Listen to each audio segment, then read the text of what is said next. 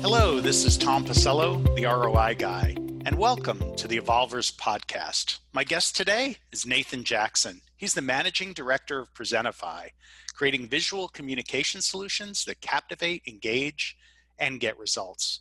Nathan is a veteran entrepreneur, biz dev exec, and creative professional for JP Morgan Chase, CyberSource, Bottomline Tech, and more.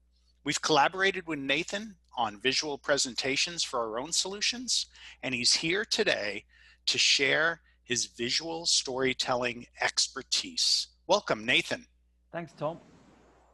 Excellent. Well, it's timely that we're having this discussion because digital selling is now an absolute requirement. Mm. Work from home, travel restrictions, you've got to grab and keep a buyer's attention now but do that remotely instead of sitting across from them at a table. So our discussion is so timely. So one of the things is when you look at a typical sales PowerPoint, I mean, you still see so many traditional slides with a lot of text and bullets, and this is going to be one of the prime ways that people are going to be running these remote meetings, right? Is still from these PowerPoints. Um, why doesn't that work, and why are visuals better? You know, why do we need compelling visuals? Yeah, it's a great question, Tom. Um, unfortunately, we still see it too many times. And whether we are back to face to face selling or remain for some time in terms of remote, we have to consider who we're talking with and whether they can see us on video or whether we're just communicating orally. We may be sharing screens, and therefore, we want to be able to put some information that they can the audience can see and will hopefully resonate with them and the story that I'm telling. The challenge is that many people start with PowerPoint because of how they've learned and worked with it in the past. And even in school, we're, we're taught it. And we use just that little bit of basic text and bullet points. So I think from history or from our experience, we're perhaps not that great at understanding how to put on screen, something that's going to really resonate with the audience. So really what, what we're talking about, what we're trying to help clients do is to, to think about how you can simplify the words that are typically on screen mm-hmm. and replace them with other things which are more visual. And they may be icons, images, photographs, etc. Because our brains have the ability to process visuals far, far more quickly than they do with purely text. And it's actually 60,000 times faster. So by switching from text to suitable images, which help connect what the presenter's saying and what the audience is seeing, is going to improve the communication. And that's really what we want to do. We want to engage with the audience, and especially as we're remote, because they are relying on our voice and the guidance and what they see to help understand and communicate and move to the point that is going to achieve your objective. So it is absolutely the right time now that as we are moving much more to the remote presentations that we consider what we're actually sharing on screen. Completely agree. Now, how is it still a challenge that companies and many of the ones we we work with um, I've seen 150 page PowerPoint decks. Um, again, a lot of bullets on the screen. Why is there a resistance to change, do you think, when everything that you said is makes sense? And I think we all realize that visuals are much more appealing and compelling. However, uh, you know, if I were to tell you the three or four decks that I'll see today in different meetings um, of people presenting to me, they're going to be laden with text and bullets and exactly the opposite of what you and I would consider a best mm. practice. Why that resistance to change? Well, again, I think it for me, it's not necessarily resistance to change per se. It's more that companies are not quite sure what they should move to. And that comes again from the past. People who create content, and it may be the, the technical writers, um, the sales engineers, the product marketers, those people have a wealth of information and knowledge which they can share. And the challenge sometimes is to wade through that and figure out what are the key aspects that need to be communicated and this is where there's that um, friction, I suppose, where there's a sales team that wants to communicate something in a way that they know that it's going to support their sale.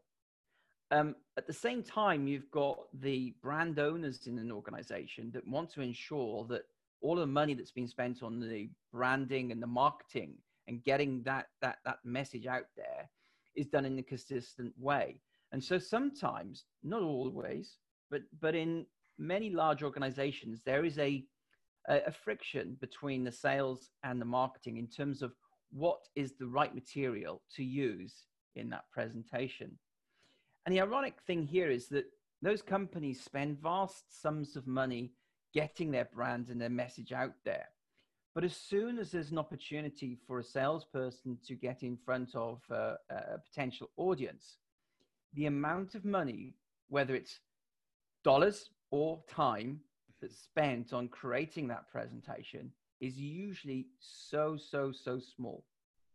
And that means that everything that's gone into investing to get that salesperson in front of the audience at that time is really left to something which may have been put together by an assistant or a technical person who may not have understood the objectives and the content that's required to be used in that meeting. So I, I don't think it's resistance to change. What I find certainly at Presentify ourselves doing is evangelizing around the obvious and why things aren't working for companies today. So we're really trying to re-educate to get help or help those companies to understand what they can do um, so that they can then build on that to make sure that that presentation is going to achieve the objectives.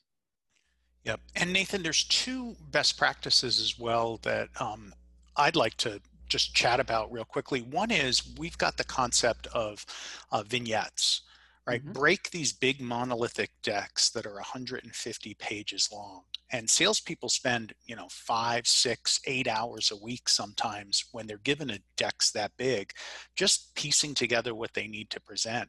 Instead, think of your decks as little mini stories. Mm-hmm and publish those mini stories into an enablement platform that lets the sellers dynamically assemble from those little stories to create a big story and customize it for that client. And then that gives them the ability to pivot um, or to escape and go into that other story depending on the needs, the challenges, the use cases that are being presented. So instead of thinking of a big monolithic deck and having to publish that and being slow because it's 150 pages that marketing has to produce and get out there, and instead of the burden of all of the, the work of parsing it and, and customizing it and putting it together, if the team just thought in terms of little stories that could be told based on a situation, um, I think that immediately changes the entire mindset of the marketing team. And then the other thing that I've seen that's worked really well is create a very rich and thorough icon or picture language library. Mm-hmm. I, as a marketer, if I'm given that, or I, as a product person, or I, as a salesperson, could then customize and build slides for customers where I might use 80% of the slides that are provided to me, but then I've got to customize another 20% maybe for that particular meeting. And instead of using PowerPoint where it provides me with text and maybe a standard icon library that's not going to be brand correct, if you give me the capability of this icon library, um, of this visual pictograph kind of um, approved language that I can use, then I can grab from there and create still brand compliant, but mm-hmm. create custom content that'll be personalized. Comments on those two? So we have vignettes and then kind of a visual library. Sure. So very much the approach we try to work with our clients and facilitators, the bigger story, think of it like a, a book and chapters of the book. So those smaller stories really are we relate to as chapters. Mm-hmm. And I think a lot of those are anecdotes. Remember that a presentation is two way, at least it should be. and so, therefore, um, again, referring to the conventional old decks of, of 150 plus slides, you've really got a repository of everything that's probably ever been thought of and created in that deck. but it's never been thought of as a story from the beginning to an end. Mm-hmm. It's just that repository. Here we've got it. So there's whatever potential situation that someone is in, we've got some content that you can use to to put up on on, on screen. And so by breaking it into first a common and consistent story with the chapters, the nice thing is is that as long as you've got a story, you don't necessarily have to start at the beginning of the story. There's many instances where you can start in the middle. And if we think mm-hmm. of that as in films, we enter the story in the middle of it. And then the first part of the film, we're trying to work out, well, well what's happened and, and what's happening. And that is sometimes a very good thing.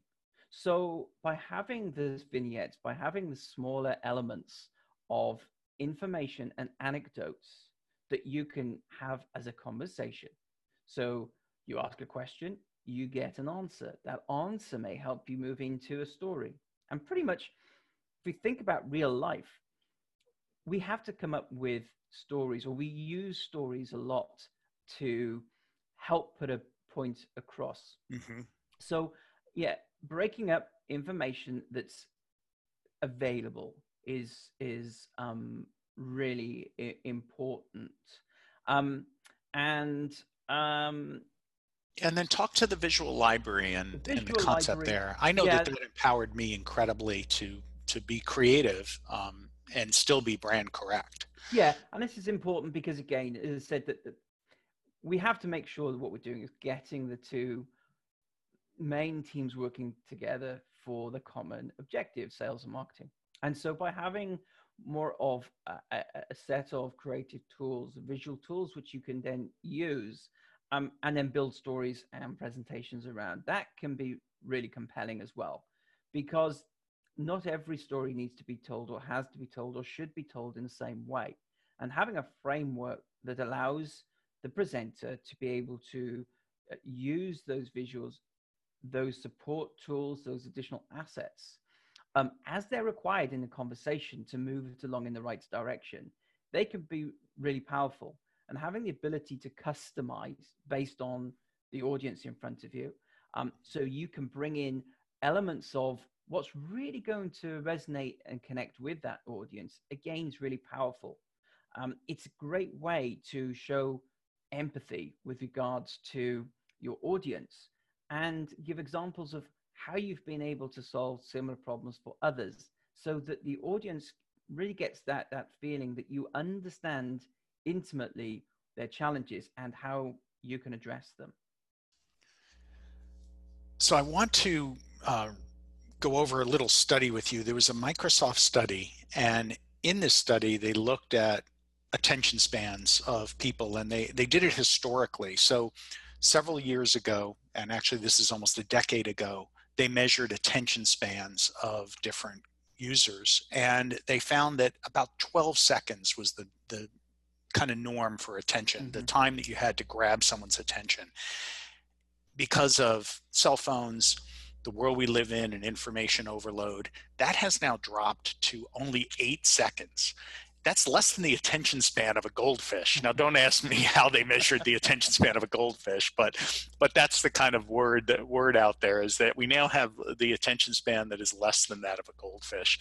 Um, how do you leverage visuals to grab someone's attention and and this is very important now with remote meetings right if you don't grab someone's attention right away they've got another window open they're doing their email um, you're talking through a normal PowerPoint in a meeting, and meanwhile, you know, 90% of the audience is already checked out and they're multitasking and doing something else. So, how do you use visuals to help grab the buyer's attention and keep it?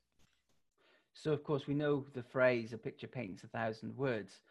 it, it is so true, and by looking at and considering what you can use in terms of representing the story of or the certainly the audio aspect of a story you can understand what sort of images can really hit home with the audience one of the aspects which we do is we, t- we take a six stage approach um, to helping uh, our clients in a, a, process to help figure out what sort of uh, visual aids can be used in the, the work so as to grab the attention. So our approach, um, we start with the objectives. What's the purpose and what do you want to achieve? Then we move on to understanding the audience, which is of course critical. You know, who are they? What are their roles? The challenges they face? Importantly, if how will your value proposition be of benefits to them and how can you demonstrate the credibility that you have? Mm-hmm.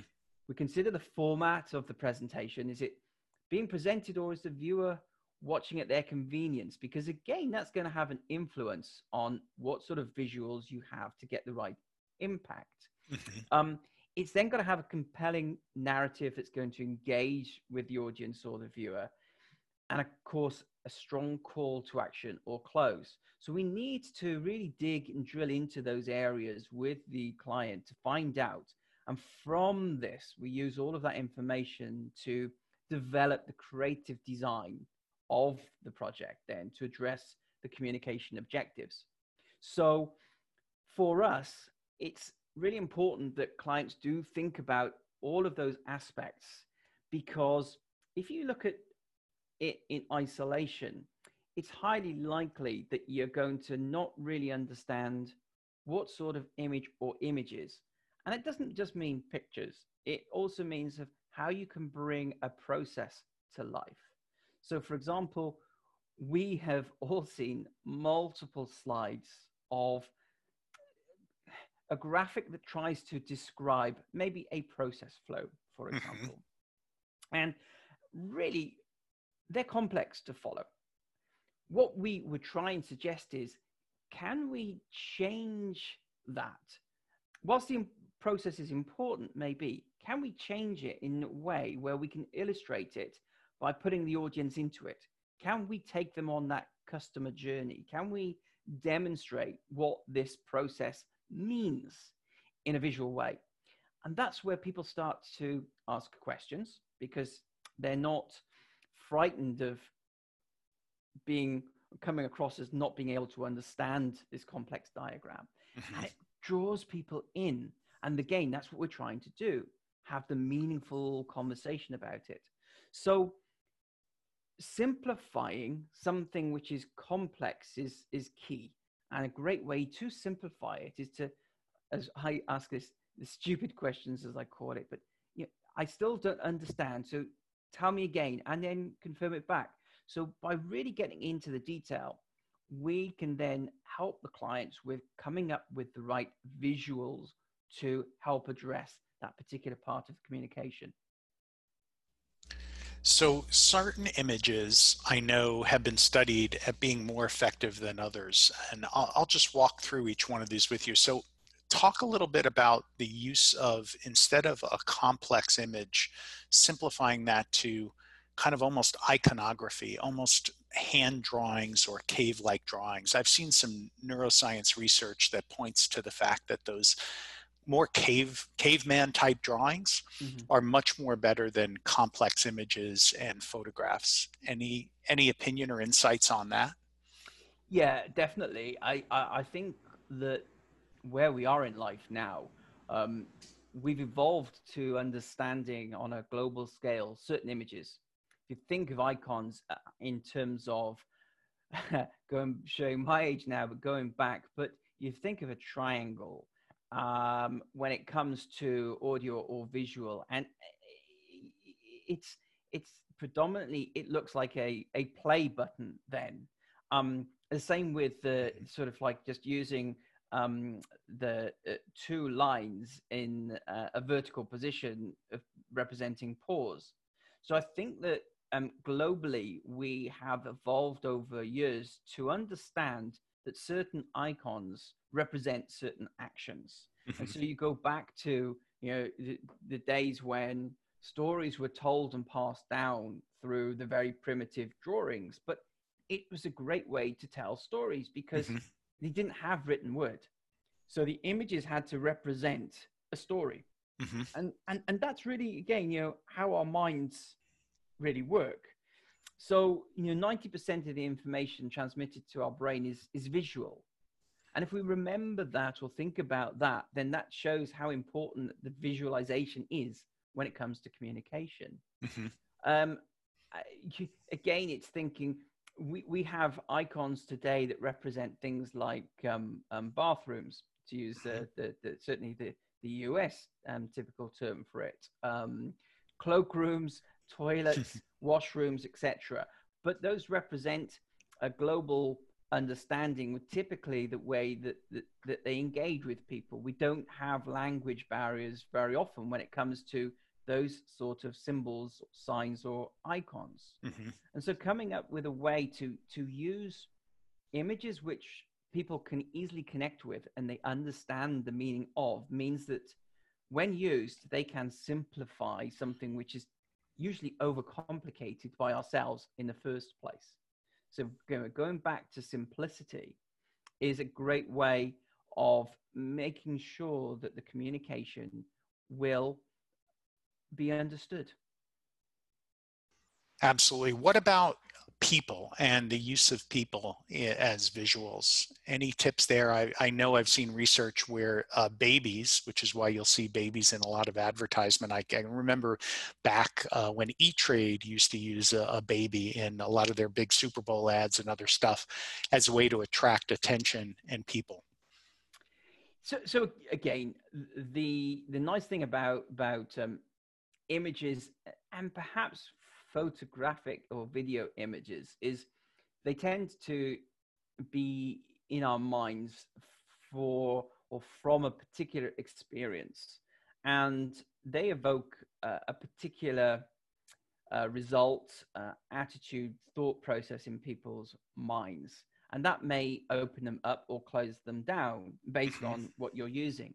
And so again the imagery that you use, you have to consider very carefully in order to ensure that you're evoking the right type of response. Um, of course, when you use babies, and think on a, on a on a large scale, whether it's on a video, on a large screen, or something in a, a sports arena, it, it, it's that it's not what is expected by the audience to be seen. Mm-hmm. Therefore, it draws their attention to it and it could be abstract. I mean, yes, why could why wouldn't you have something really abstract in a story or a presentation to really grab attention of the audience? Um, you know, a very basic tool which we talk about, and again, it amazes me how many people don't know this, but if you were using PowerPoint, for example, uh, a great way to suddenly grab people's attention is to press the W key on the keyboard, which is turns the screen white or B for black. And mm-hmm. okay, you know, just those two simple letters allow you to suddenly shut off what image was on screen, which could have been anything. But the, the audience attention is grabbed because they are hit with either darkness or brightness. Hmm. and so just by doing something as simple as that is a great way to grab attention. So as you say, images can really call upon someone to uh, uh, evoke that emotion. And so it's choosing the right type of image, photo, drawing that's going to potentially shock or certainly, most importantly, engage to get the attention of the audience. Absolutely. And that's what we're talking about, right? Stimulating that R complex, the reptilian brain, as it's sometimes called, to kind of grab that attention. And one of the big ways to do that is instilling fear right? Fear uncertainty and doubt is one of the the best ways to kind of grab someone's attention and make sure they are paying attention evaluating whether that danger is real to them or not and then uh, acting upon it. And it also helps with remembering as well. They've done studies where if you're able to instill uh, fear get um, cortisol uh, mm-hmm. released that that cortisol release will actually help to remember that particular moment. But there's a danger in that too, right? If all we're doing is stimulating the fear, uncertainty, and doubt in the, the prospect or buyer or in the meeting that we're in, uh, that can have potential downside consequences. So, how, how do you embody that? Perhaps the fear, uncertainty, doubt in a presentation, and how do you make sure that it's not abused or overused? So, I think there's a couple of approaches with that. one of which is using you know, contrast um, in terms of testing how people can react to things. So when you are developing that communication uh, asset, then the, the testing out in, in terms of small testing to different markets will give you some feedback really with regards to how it's received. And if you are using a more psychological type of approach, but you want to do it in a in a sensitive way, which you know we're, we're sort of touching on ethical or moral understandings considerations to some extent, but we all do realize that it is about evoking uh, an emotion in in the process mm-hmm. um, whether it is peace of mind whether it's security you know if you it's a case of saying if we understand your challenges and if if, if we can help you uh, avoid the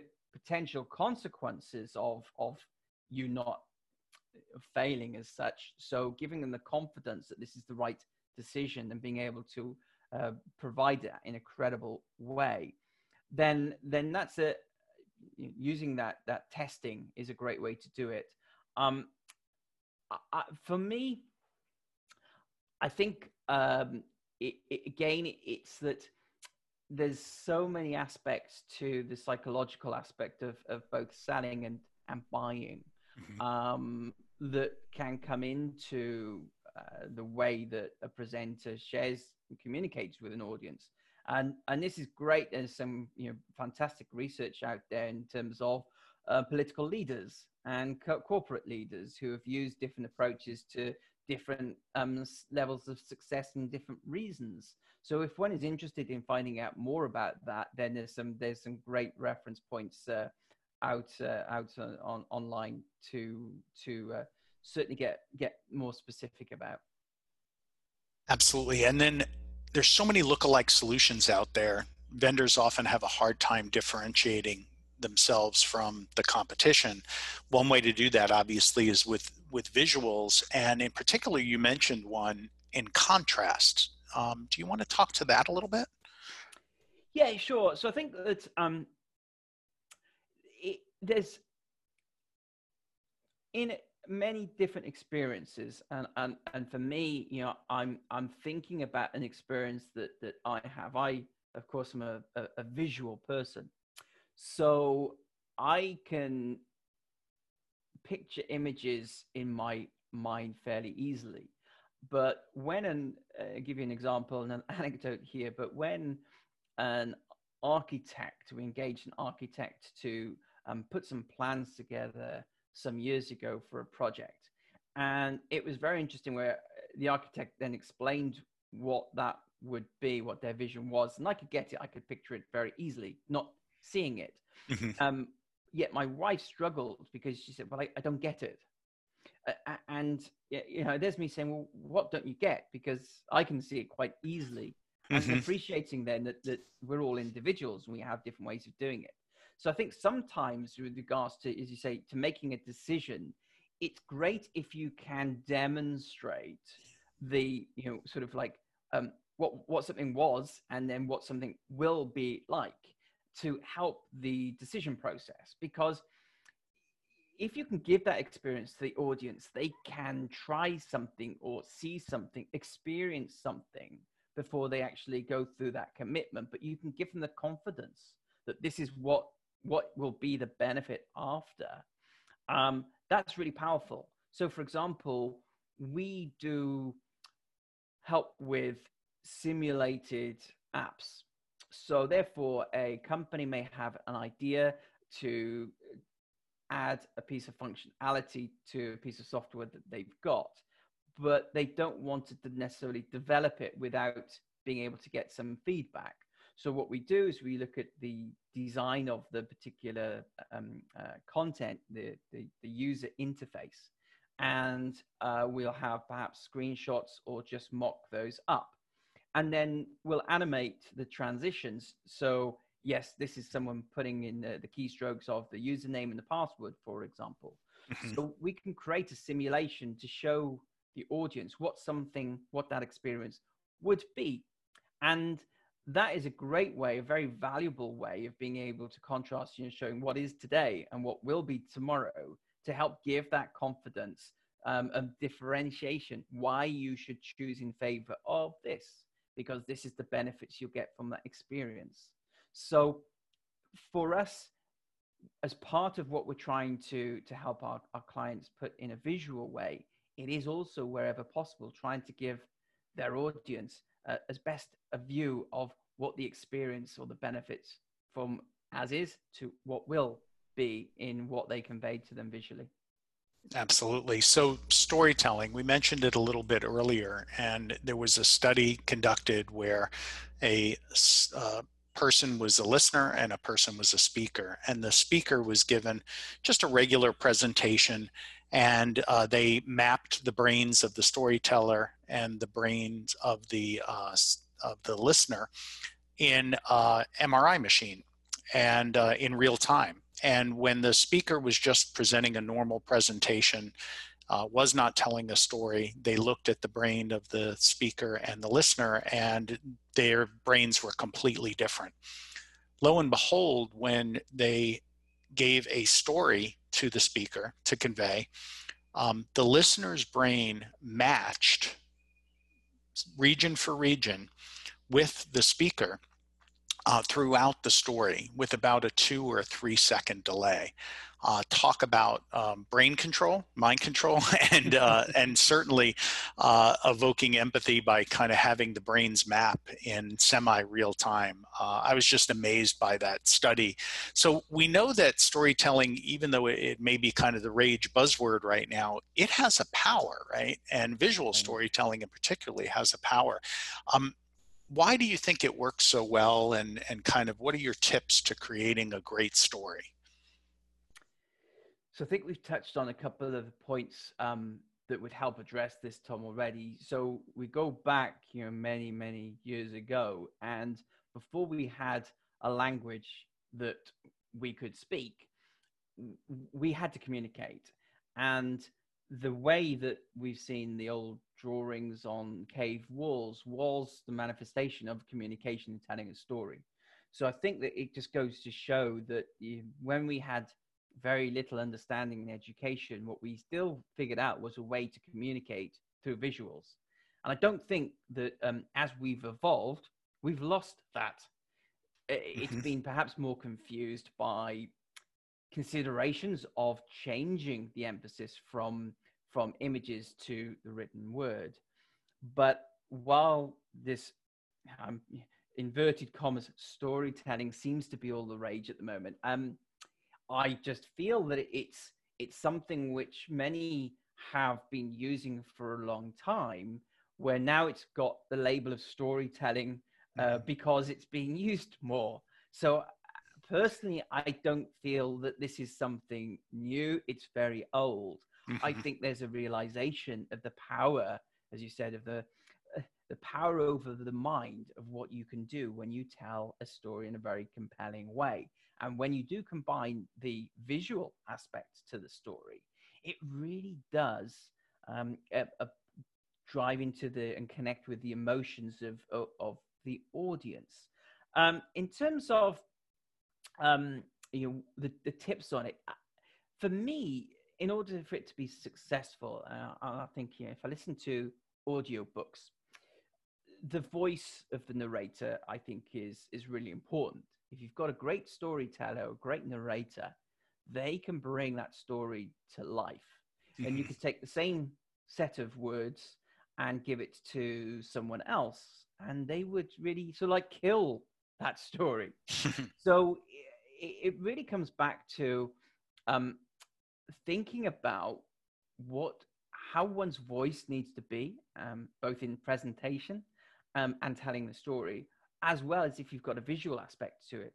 Both have got mm-hmm. to really be sincere so that it connects. If you don't have that, that sincerity, that belief in it, then I think you know it, you don't you don't sh- send that mm, the words out in a positive way that draws in the audience.